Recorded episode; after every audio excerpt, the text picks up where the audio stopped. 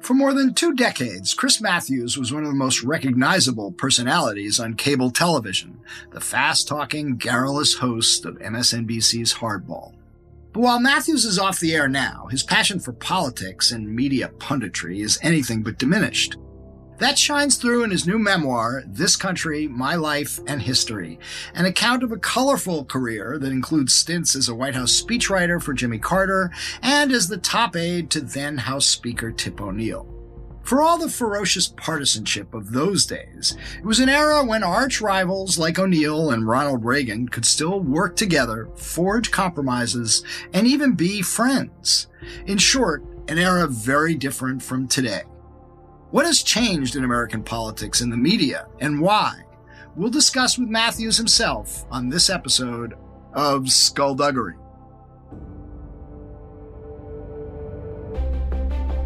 I do solemnly swear that I will faithfully execute the office of President of the United States and will, to the best of my ability, preserve, protect, and defend the Constitution of the United States. So help me God.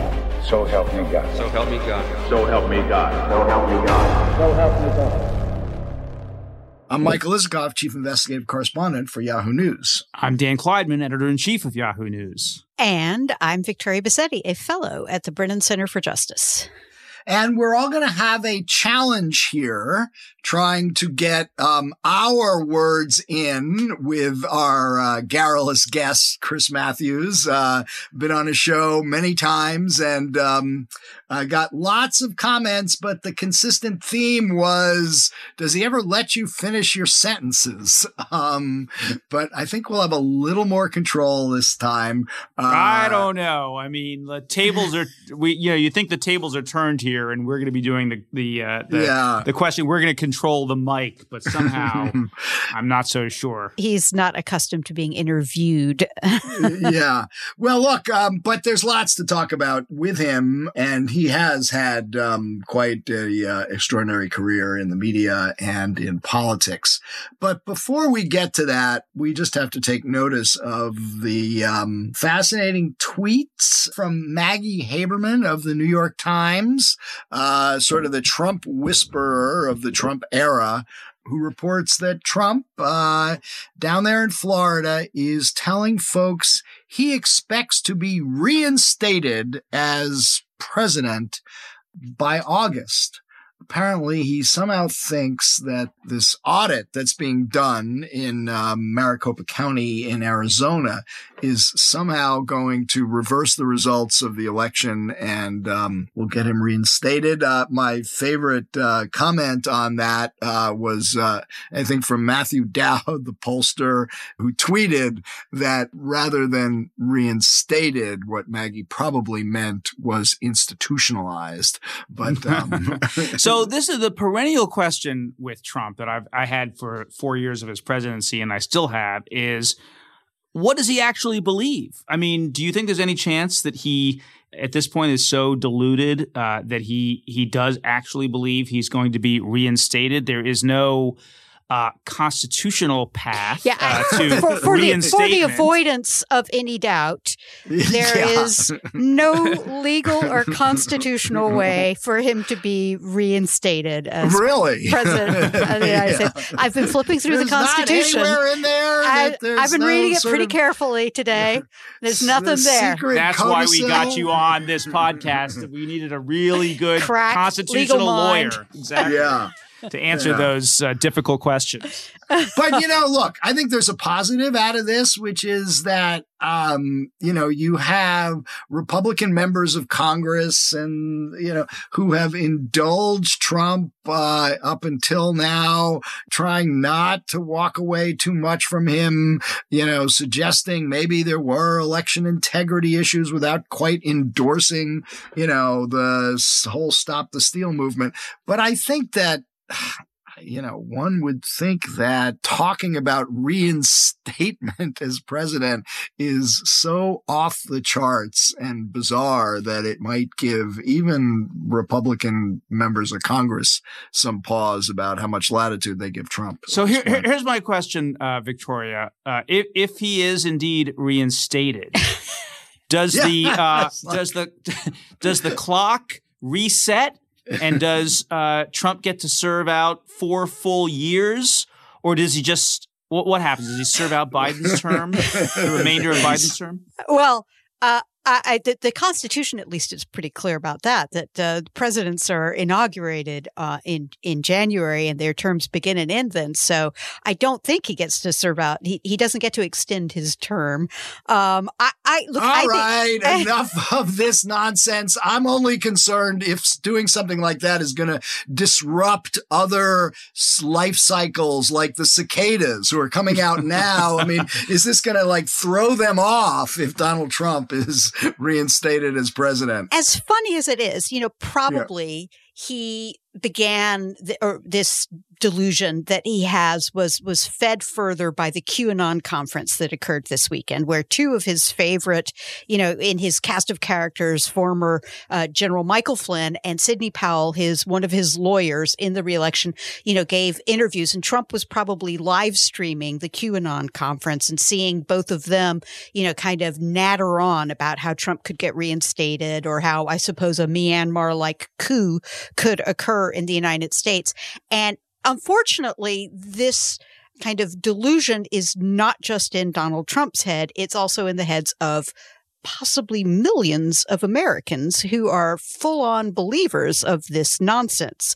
So, you know, as as funny as Trump is, it's also it's it's kind of a like a little bit of a disturbing glimpse into the mindset of a lot of Americans. Well, yeah, and and you know uh, we were talking before about there not being any constitutional or legal path to Trump being uh, reinstated, but what what is the unconstitutional illegal path? It's it's a military coup, right? And um, that is something that uh, people in Trump's circle, notably uh, General Michael Flynn, has flirted with in the past. Yeah, Flynn said something at the conference, which he's now walking away from, Well, suggesting right. he was that he was he was there could be what- a coup like there was in Myanmar recently. Right. He he was asked at this at this conference uh, whether because apparently the QAnon people are obsessing over the Myanmar coup and they think that that is a uh, something that could happen here. And he was asked point blank, could that happen here? Could there be a Myanmar style coup? And his answer was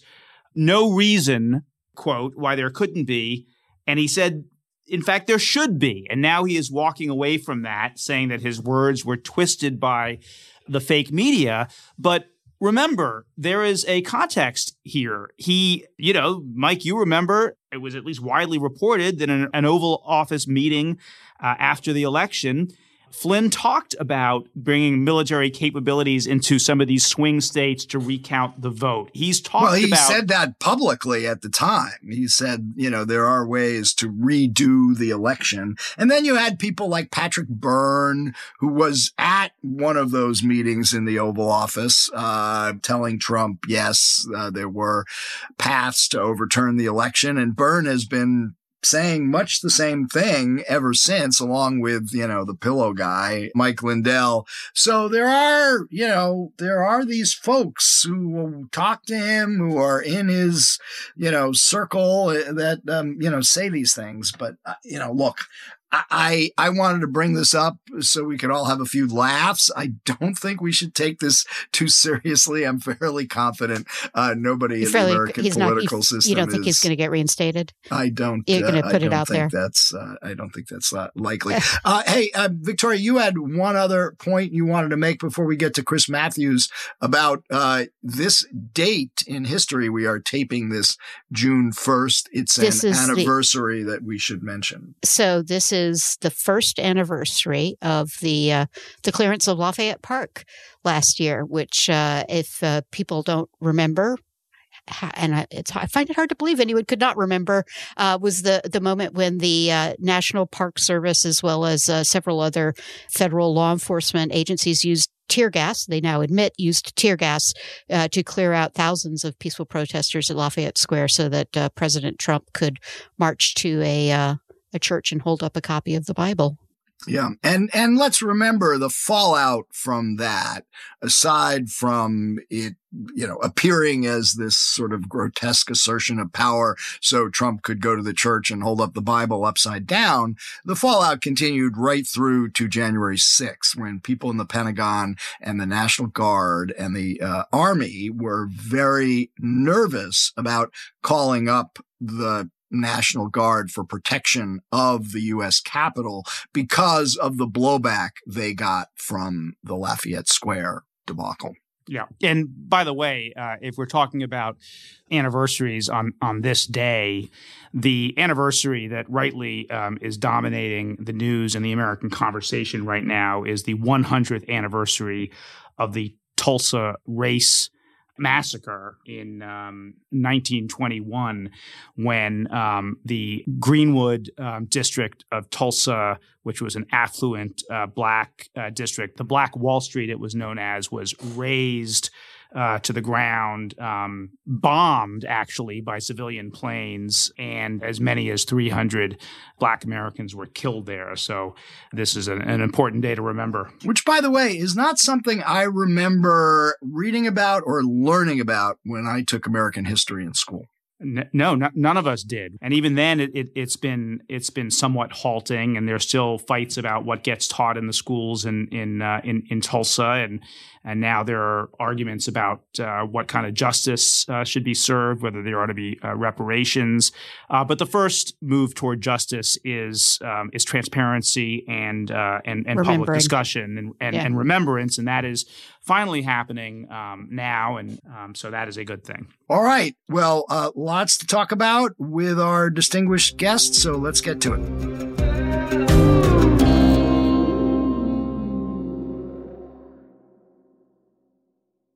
Okay, we now have with us our old friend Chris Matthews, for years the host of Hardball and now the author of This Country, My Life in Politics and History. Um, Chris, welcome to Skullduggery. You've had many a volume I've had in my hands over the years. I always enjoy touting them because you're a good guest to come on and tout them yourself. Although you've always been kind of hesitant to, to be proud of your work. You you do the investigative reporting and then you feel vaguely guilty about discovering the sins that you unearthed. I don't understand. yeah, it's I always my like shy manner, you know, unassuming. Uh, yeah. All right, so you know, there's lots to talk about in your book. I mean, you had years as a Politico, speechwriter for Jimmy Carter. You worked for Tip O'Neill. You moved into the world of media and became this, you know, huge cable TV host. But I want to start out just uh, with one passage from your book that really leapt out at me, and it's from your time working for Tip O'Neill. You were his uh, lieutenant, uh, basically in charge of messaging. And, yeah, I had the uh, title administrative assistant and the pay scale administrative assistant, which right. is usually the top job. My real job, however, was wartime consigliere. Yes, right. And bashing Ronald Reagan yeah. During the day, he was the president. But when it came time to the evening, Reagan and Tip O'Neill were buddies. They were friends. There's a quote you have in there from Reagan giving a tribute to Tip O'Neill at the St. Patrick's Day dinner in 1986. Um, I'm grateful you have permitted me in the past, and I hope in the future that singular honor, the honor of calling you my friend. I think the fact of our friendship is testimony to the political system that we're part of and the country that permits, you know, us to do this. Um, that seems so long ago and far away from where we are today. What explains where we were then with where we are now? Michael, it started, I wanted to try to explain that uh, through with a through line from Vietnam to Watergate to everything since. And uh, people ask me, when did it really get stinky? When did it really get to the point? And I tell you, there's a lot of emotion here. There's a fight.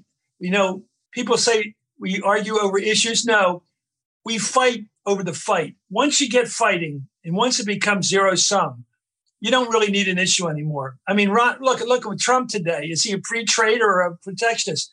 The Republican Party will take any any side he takes as long as they're on his side. That's what's changed. Isn't issues of free trade or even the usual issues of fiscal responsibility and, and, and spending and progressive activism. It isn't what we've grown up thinking were important things to fight about. It's the fight. And why is that, though? The Trump people hate liberals. They hate them.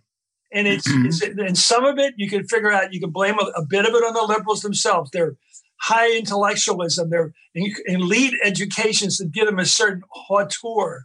Uh, you can blame some of it on them. A lot of it's race, immigration, ethnicity, the denial of the fact that this is a diverse country ethnically. It has been for a long time and it's going to be more so.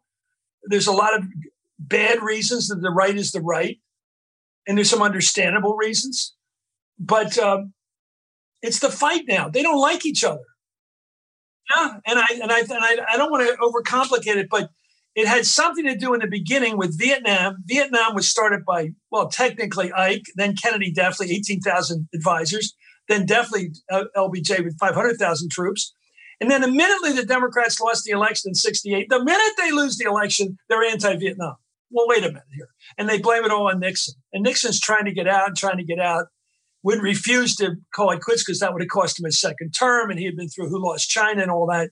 But the bitterness began with that. Then Watergate, I think the Republicans all felt that the Democrats rolled up the score on that one. Are you kidding me? Wiretapping, excuse me, Bobby Kennedy, excuse me, J. Edgar Hoover, wiretapping was going on before. Uh, breaking into headquarters had gone on before. Nixon's headquarters broken in when he was running for the, the House. I mean, this is dirty politics, but it's not brand new. But the, the hatred is so because I used to say, you know where you really saw it, guys, in the whip readings, in the back room with no cameras on, the, the, the almost like an old time cowboyman with the Indian War Council the night before the big war. It was almost like that. It was like Hollywood's idea of partisanship, the yelling, the each guy trying to show he's more nasty and more unforgiving than the other guy. Maybe it was too many glazed donuts in the mornings. I don't know but it was those meetings were charged up, Michael. You would have loved to have seen them because it looked like what it was from the outside. But I want to follow up on uh, the premise of Isikoff's uh, question because I can kind of see our younger listeners you know, rolling their eyes about the know, the so-called halcyon days when Tip and Reagan would have their scotch at the end of the day, and well, you know, and, that and, is, that is the bullshit part of it. I'm sorry, that's, right? Well, yeah, not true because they weren't buddy buddy. But you know, here's my speech on this: two old guys knew it was their last act. Two guys from different parties, different backgrounds, completely different classes and the way they lived, said, Here's Social Security. Ronald Reagan says, We've been beaten over the head with this issue for so many years. I'm tired of taking it. I've been taking it all the time. Let's get it behind us. Tip O'Neill saying, Okay, we've got as much out of this issue as we could politically. Let's end it. So they get together down Greenspan. They cut the deal. They slow down the COLAs. They raise the taxes. They put some of it taxable. They cut the deal. They save Social Security. Tax cuts. We want lower rates, but we got to get rid of all this crappy. Uh, uh, what do you call them? Uh, loopholes. Let's do it together. Jim Baker and Rostenkowski put it together. On the Cold War, that was an easy one. They both were Cold Warriors. They wanted to get over with. Tip back Reagan on it. They didn't hang out and be. First of all, Reagan hardly drank. Tip didn't drink at work. I know these are Irish slurs, of course, but they really are. but none, none of it's true. But you know, they did make a point. Reagan said to me the first time I met him, I said to him in the, in the green room, where you've been, Michael, many times, the speaker's ceremonial room. And he was about to give a speech. And I said, Mr. President, welcome to the room where we plot against you. And Reagan said, Oh, no, not after six. We're all friends after six, the speaker says. You know, that's true. Some of the some of the uh, malarkey or the, what, what do they call it, the sentiment. But basically, they cut deals. And uh, what's changed in politics, it used to be you'd vote for Republicans in big states like Pennsylvania when they get tired of the crooked Democrats. Too much corruption, let's bring in this. Same thing in 52. Too much fair deal, too much Truman, let's give us Eisenhower. Now, instead of trying to keep each other honest, police each other, they try to make sure the other guy doesn't get credit for anything. And that's really what's going on right now. They don't want Biden to become a famous president, successful, transformative president. The Republicans don't want that, so they're going to vote against everything. But also, isn't it the case that the bigger bigger parts of of both parties don't want them to cut deals any anymore? They want them to be bold. The donors don't. You know why? Because those donors have been proud have been promised friendship. This is the thing that makes me pretty sick. Okay, so you give a guy ten thousand dollars or woman and they're going to become your social friend. Now, how can you be seen with the other side if you're the social friend of the person you just gave 10K to? So they all have to act like they don't like each other. It's all performance art.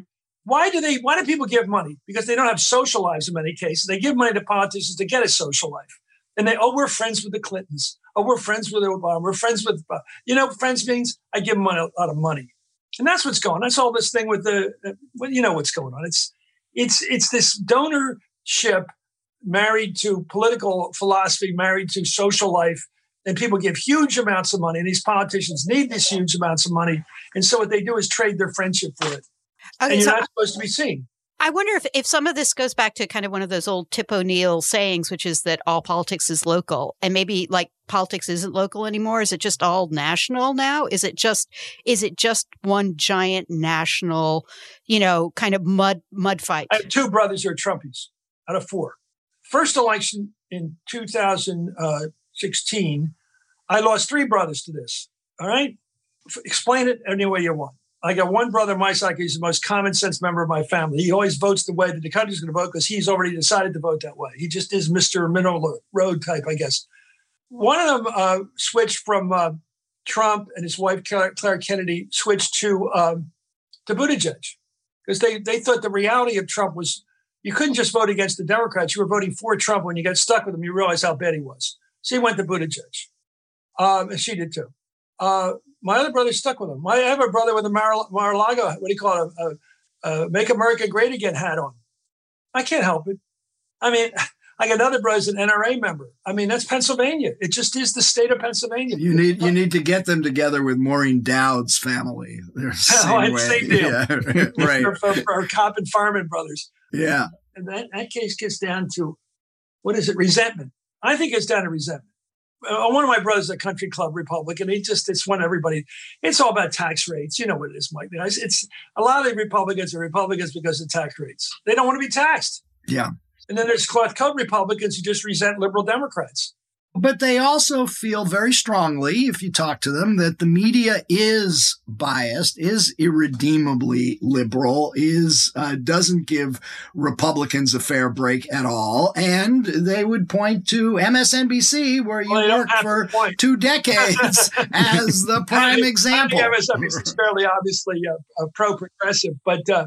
I remember interviewing Cronkite guys when he retired, and I said, "You're a liberal, aren't you?" He said, "Yeah." everybody thought he was a liberal, but one of my brothers who voted liked to watch the CBS News every night said, "Yeah, he's a liberal, and I know he's a liberal. He's always been a liberal, always will be, but he's the best reporter in television, and I trust him."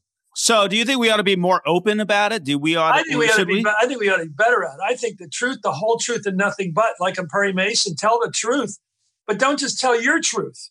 I don't think people lie, but they tell one point of view with the, with the truths. You got to get out to admit it. Is inflation going to come as a result of spending trillions of dollars? Probably yes. Is, it, is crime going to rise because cops are intimidated now? Or maybe properly intimidated? Yes. There's a downside to every one of these progressive uh, movements. Uh, there is going to be a downside. Admit the side effects like we do on the. You ever listen to those uh, medicine commercials? When they say side effects might include death. Yeah, painful death, suffocation. Well, I would say it'd be nice if somebody admitted that you're spending seven trillion dollars or whatever. You're you're going to spend more than the national uh, national the, the uh, G, G, what do you call it the uh, GDP GDP, and you're going to go over that. We're we're getting beyond the uh, the fold here, and uh, I think you got to be careful about big spending. As every other country's had it. This country's very sensitive to inflation. We're like the Germans that way. We're not Brazil. We do not. Look what happened. I mean, everybody goes after Larry Summers, but he said the other day, look what happened in '66. Look what happened in '80 Democrats run up inflation, they're gone. And I think that's one thing to think about. The other is crime. You tell a cop, don't get involved in disputes. Well, he'll he'll stay in the car. And I know there's everything's done has been wrong. It has to be fixed, but you got to convince the cop to do his job or her job. Okay, too. but to, to, just to get back to my you know sort what the mega. Problem is, it's not. I just want to go back to my belief. Yeah. It's not that they don't tell the truth in both sides. They find the truth that's convenient, convenient to right. their point of view. Okay, but as a matter of tactics, I just want to come back to my, you know, original question. How did we get from where we were back then where people like Reagan and Tip O'Neill could cut deals and could work together and could forge compromises to get things done to where we are today, where none of that seems okay, possible. And the Democrats, let me just finish the question here. The Democrats are now facing this, you know, internal debate about do they get rid of the filibuster? Just tell the tell the Republicans to take a hike. We've got this slender majority. We're going to enact our agenda that we want. You know, uh, hell be damned. Or do they go the compromise route to try to get back to the days of Reagan and Tip O'Neill? What's the answer? Well, the answer is uh, we've got a filibuster which will always work as long as we live because I've been counting. There's ruby red states. It only takes 21 ruby red states to work the filibuster. All you need is 40 some votes, and it's open. There's nothing's going to happen, and that's where we're at right now. So you got to deal. We're not going to get 60 votes on the Democratic side in our in our reasonable future. We're not going to get 60 votes on the Democratic side. So live with that. It's not going to happen because it can't geographically happen given the uh, the way the Senate's set up. It's not Democratic, lowercase Democrat or anything. So a couple of things. Tip and Reagan were able to work. A couple of things they had going for them if Tip said something, you know this, Mike. If Tip said something, the liberals would go along with it. He was he was so credible as a liberal that if he wanted to cut a deal that wasn't exactly liberal, like putting troops in Lebanon, which we all wished we hadn't done, but he could do it because he was Tip O'Neill. The true liberals trusted him. Reagan was the same way. If he said we're going to cut a deal on Social Security, we're going to cut the deal. Uh, his, he could bring his people aboard. The leaders today are not leading anymore. You got to tell me that Kevin McCarthy's a leader. He's leading anybody. No, he's got his wet finger in the air. That's what he is. So you need a leader that can lead. Who in the Republican side say, you know, we got to do something on infrastructure. It's got nothing to do with partisanship. This country's falling apart. We got bridges falling apart. We got to do something. I'm sorry, we're going to do it. I don't know a Republican that has the, the stuff to do that right now. The, the, second thing is, I think people have to love politics again. I and know how to, the game is played and played a little more aggressively on the Democrat side. I mean, the Democrats somehow seem like they're playing defense. And this thing in Texas the other day, it's probably the first time they acted like they're playing up, up, they're playing aggressive politics. You know, when I was there, Michael, and we were fighting over infrastructure, I called the chief engineer of Peoria, Bob Michel's district, and I asked the guy to give me a list of all the bridges below safety code. So Tip goes on the floor of the house and reads the names and addresses of all the bridges in Peoria, the home state, home city of the Republican leader of the House, who'd been blasting infrastructure bills, and said, These are the bridges below safety code. It drove Rob Michel crazy. We won the bill. We won the argument. We won 26 seats. I think you got to do. Why don't they do that today? Why doesn't Pelosi stand on the floor and read, Mr. Uh, McCarthy? Let me tell you about the situation of infrastructure in your district in California. X many bridges, X many tunnels, X many highways are in serious da- danger of school buses falling off over the river. Do the same thing to, to Kentucky. Take the fight to them about the issue of infrastructure, which is not a word, a stupid Latinate word, infrastructure. It's about keeping up your property, your public property, so it's safe. Uh, I don't understand the difference between uh, Republicans, you know, have always been for infrastructure. This is a stupid argument because Republicans have loved pork barrel. They've loved fixing up stuff at home and spending stuff to work thing at home. It's not even a left infrastructure is not left wing. It's just not. And I don't know why they can't beat the Republicans by bringing up the the danger of not fixing stuff up anymore. That's aggressive politics. Back to this same question that Mike's been asking. Do you actually see a way in which we do go back to being able to compromise? I mean, is are these just sort of cycles of history? And 20 years from now, like our children, uh, who, if they go into politics, will be uh, will be getting stuff done and, and cutting deals, or are we beyond being able to repair the situation? I don't know. I wonder how much of a fool Trump can make of himself before they drop him as a lodestar or whatever. This new thing with Trump, two thirds of the voters in the Republican Party who self identifies Republican, this is different than it was two, three years ago, say they don't accept Joe Biden's legitimacy. Well, that started with Trump saying he didn't accept Barack Obama's legitimacy, that he was born in Africa and snuck in here somehow. Uh, it was his own re- rejection of the 2020 election. I mean, this is a brand of uh, obstructionism. I've never heard of a party say we're not going to vote for anything for the other side. Anything. I mean, you know, Bill Kristol did that with the health bill back in the 90s. I want we're going to kill whatever they put up, and they succeeded. And it worked. They not only got Hillary, they nailed her, but they nailed her failure of what she was trying to do. I, I think we do. Look, I'll just agree with you about one thing the premise. If they can get 50 votes for reconciliation after they fail at this latest effort to try to put together a true uh, infrastructure bill. If they do have a 50 vote Democratic vote to pass with the vice president an infrastructure bill to spend a lot of money, it'll get through the parliamentarians because it's a big fiscal bill and it's going to happen. After that, I don't think we're going to see any legislation until the next election. We're not going to get voter reform. We're not going to get police reform. We're not getting immigration reform and certainly no gun control. And the Democrats will face what the Republicans want to face them with the three issues they want. Mitch McConnell wants total failure by the Biden administration legislation, total failure, so that the Biden has to face the voters with three things rising crime in the cities, inflation, and the border. It's the old Republican trick of three bad issues for the other side. This goes back to crime, corruption, and uh, was communism, Korea, and uh, corruption. I mean, they always have. it goes back to Murray Chotiner, Nixon's guy says, make all elections about the three things that people can think about. Make sure they're all about your opponent and they're all negative. And that's what that's what Mitch is up to. Maybe the Republican, the Democrats should say that's what this whole election is being built on. All right, let's talk a little about Trump because as you write in the book, he was a regular on Hardball. Yeah. You had no problem getting him on. Uh, he was a great guest. No you enjoyed having him on, and then he turned into the president that he turned into. Explain to the best that you can Trump, and was it always apparent that he would be as delusional as he has become? Well, he went to business school in his undergraduate years. He never went to college. Okay, get that straight. That's a very important thing about Trump. Didn't he, never, to Fordham? He never took history, philosophy. He never took yeah. uh, anything about humanities. He never took any literature. He has no sense of the American notion of what we are as a country. He has no knowledge or understanding. I mean, literally none. He not only didn't understand what the pro-life position was, he didn't know anything. He doesn't have any sense of reverence for where we came from or what we believe in. He's just a business guy just a, and I don't know what kind of business guy, but that's all he is.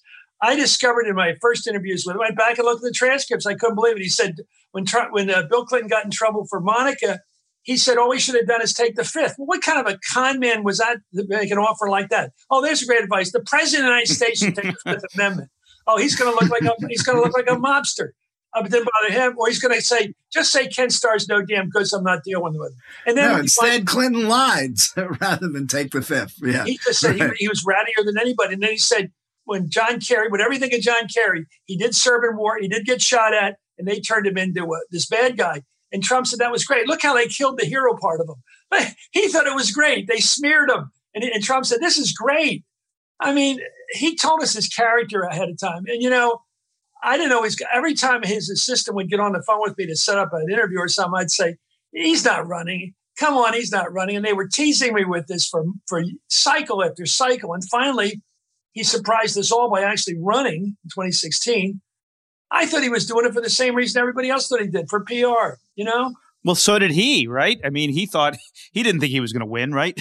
I don't think he thought that night. I mean, what's, yeah. your name, I mean, uh, what's your name called me that night and said, how are we doing in Pennsylvania? They didn't know. I didn't know at all. Is he going to run again in 2024 or is he just going to milk this for as long as he can? He's got to watch the cheeseburgers. he just keeps putting it on. I mean, I, will say it. It's why is he doing it? Because nobody tells him not to. He doesn't listen to anybody. And a serious question: Does he? He wants to run again? Sure, he does. We like being president, and uh, I, I think that the Republican Party will run him if he wants it. Who's going to beat him? DeSantis? Somebody who beats him has to be a Trumpite. So it's got to be somebody close to him, like, or even more. Suppose you're a neocon or a hawk, hawkish person like uh, Nikki Haley, who I thought was a very interesting candidate because I think the first woman will probably be a conservative president. But you know, who knows? But uh, I think uh, she's broken with him. Maybe that's the smart move: break with him, but seem like him. Tom Cotton's not going to be president. That guy from uh, Missouri's not going to win. Hawley's not going to win. Who's got the charisma? Him. There's nobody else in the party. By the way, the Democratic fight could be interesting too. We'd have no yeah, who's going to. I was going to say, is Biden going to run again? We don't know whether Kamala will turn into a great candidate or not. I can bet you that uh, the governor of California is probably looking at it. Sure, he is, and uh, and there's probably Democrats out there looking at it too. If, if Kamala, look, there'll be a wide primary no matter what. If it's Kamala, she'll be front runner for a while, but she'll get challenges. Of course, that's you're you're, assu- you're assuming Biden isn't going to run, try and run for reelection. I guess I am, but I don't think it means anything. What I know, I'm just yeah. No, I'm just saying. I think you, you and know, I, you guys all remember what we were thinking when he ran. He was running as sort of a one termer, and that sort of changed because he's been very feisty and gung ho, and he's been very active. And we'd like to think we live forever. Yeah. And At some point, he's got to decide, you know, shortly after 2022, whether he's going to do it or not. I think he has to decide by January 23. Wouldn't you think? 23? Yeah, that makes sense. And, you know, when he decides, uh, says, my current intention is to run again. He'll keep the field narrow. But um, Kamala has to, Kamala Harris has to be thinking all these months between now and then, what happens if something happens to him? Uh, every vice president thinks of that and they have to think about what they would do at that moment when they have to move. Harry Truman got the call. He was over hanging around with, you know, Sam Rayburn in the in the Board of Education building over they drank, and he gets the call. The White House press secretary comes over and tells him the president's dead. You're president of the United States. I mean, who knows? You know, who who do you think is the future of the Democratic Party? I mean, who uh, getting beyond the people who might run in 2024? Like like you know an AOC or um, who who who do you think people should think about for potential uh, presidential candidates a little bit further down the line?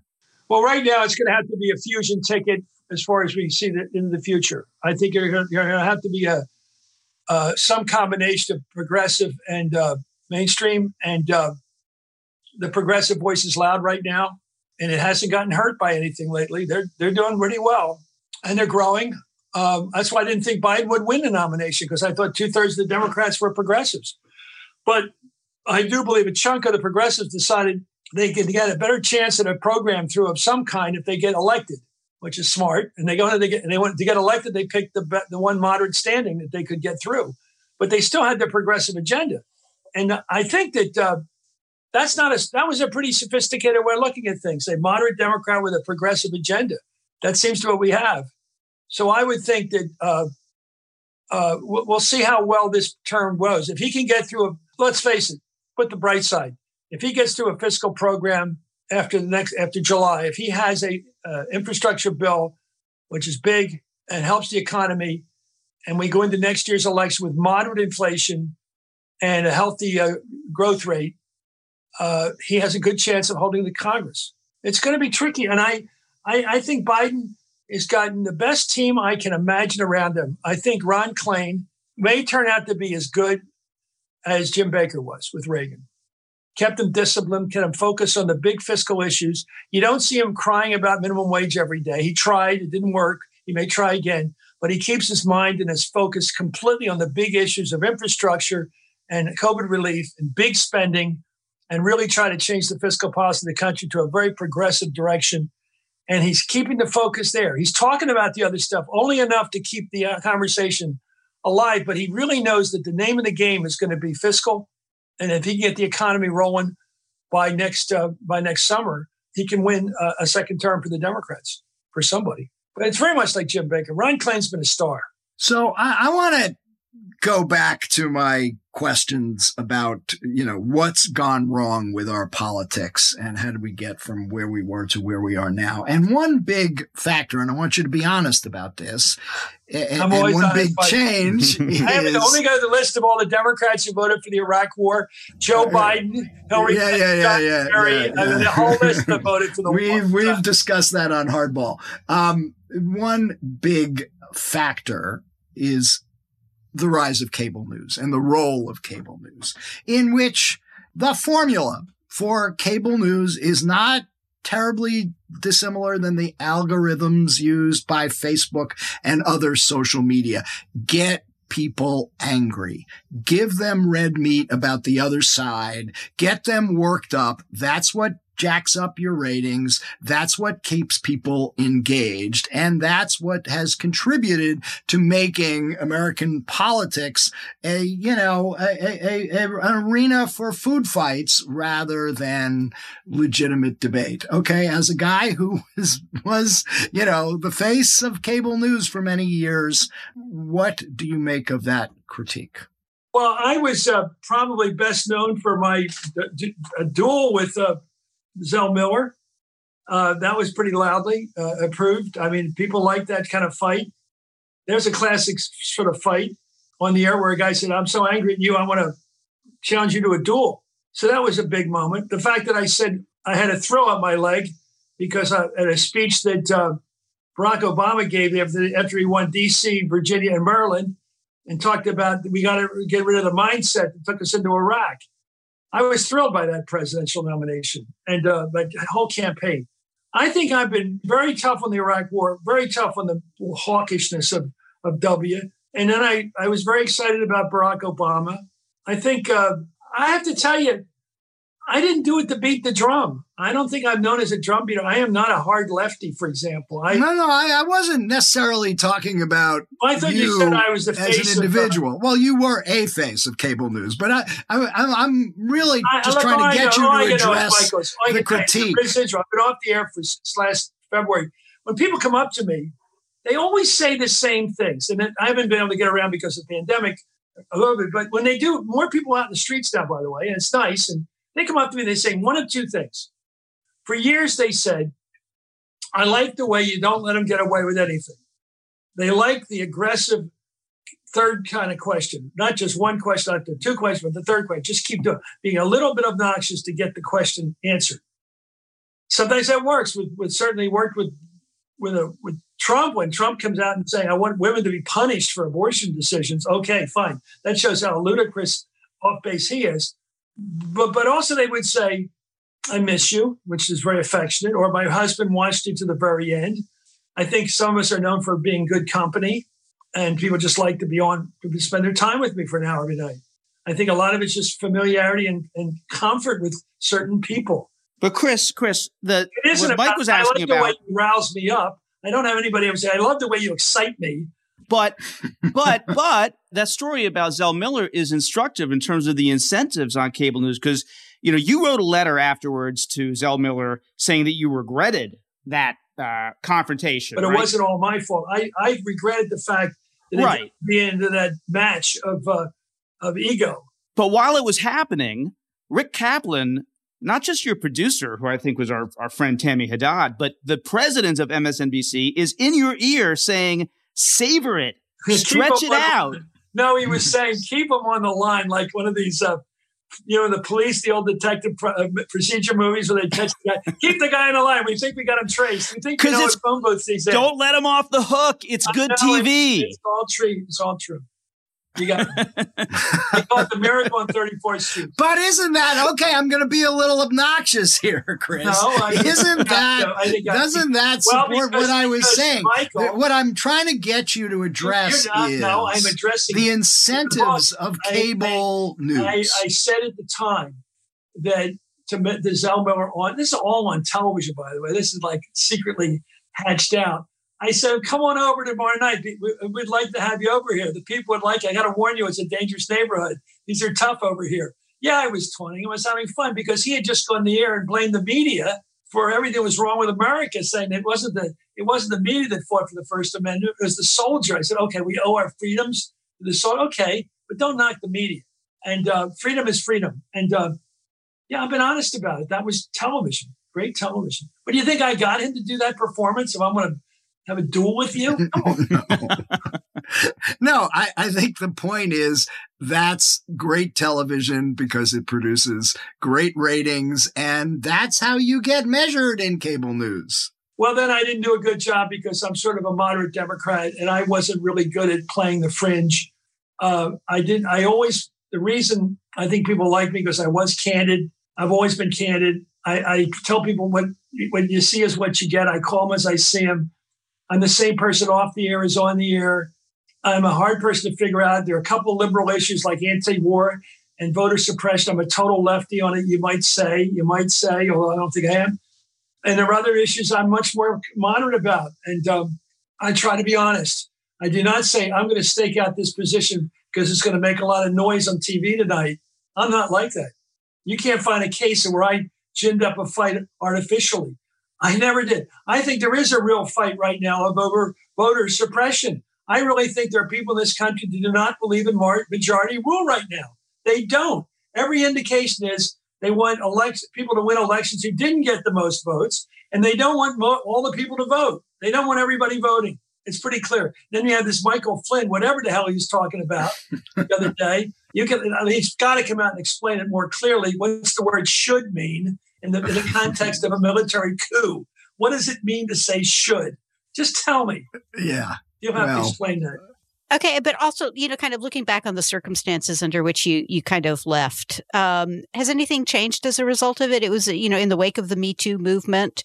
Uh, have, have do you think anything's changed in cable news as a result? Not just not just of your departure, but you know, of the larger movement. I don't know. Oh, I think it. Uh, in my case, I uh, I just tried to do the right thing and admit what I had said and what was reported was true verbatim, and it was wrong, and uh, it was it's wrong to comment on people's appearance in the makeup room or anywhere else. You shouldn't be talking about people's appearance. It's I've been very. Uh, I take a little pride in the fact that I did from the beginning. My wife was an anchor woman in D.C. for years, and I knew all about the need for gender equality in the workplace. And I tried to make it. When I did the Sunday show, for example, I said two men, two women every week, no exception. And I'm proud of the fact that some of the people like Yamiche Alcindor and, and uh, Joy Reid and Norah O'Donnell and Heidi Preswell and all this all started on my show. I love the fact they all became very significant people today in the media. And uh, where I was wrong is commenting on people's appearance, and I did it on the air a number of times. And uh, I was wrong. It ain't complicated. Did that affect everybody? I'm sure people noticed that I was gone for doing it. I mean, I, was- I it was reported one day, the next day I was gone. That's pretty dramatic evidence. You shouldn't do it. Do you, do, you- do you think in general though that the the rest of the media has sort of picked up on the clues? Or I mean, you know, I'm just thinking back on what's been. I don't know uh, if anybody else was doing what I was doing wrong. I may have been the only one doing it, but I had oh, I'm pretty sure you weren't. I comments of people's appearance, and it was always meant to be. I could argue positive, but it wasn't good behavior, and uh, it was uh, bad manners at minimum. I mean, at minimum, it was worse than that. It was uh, wrong.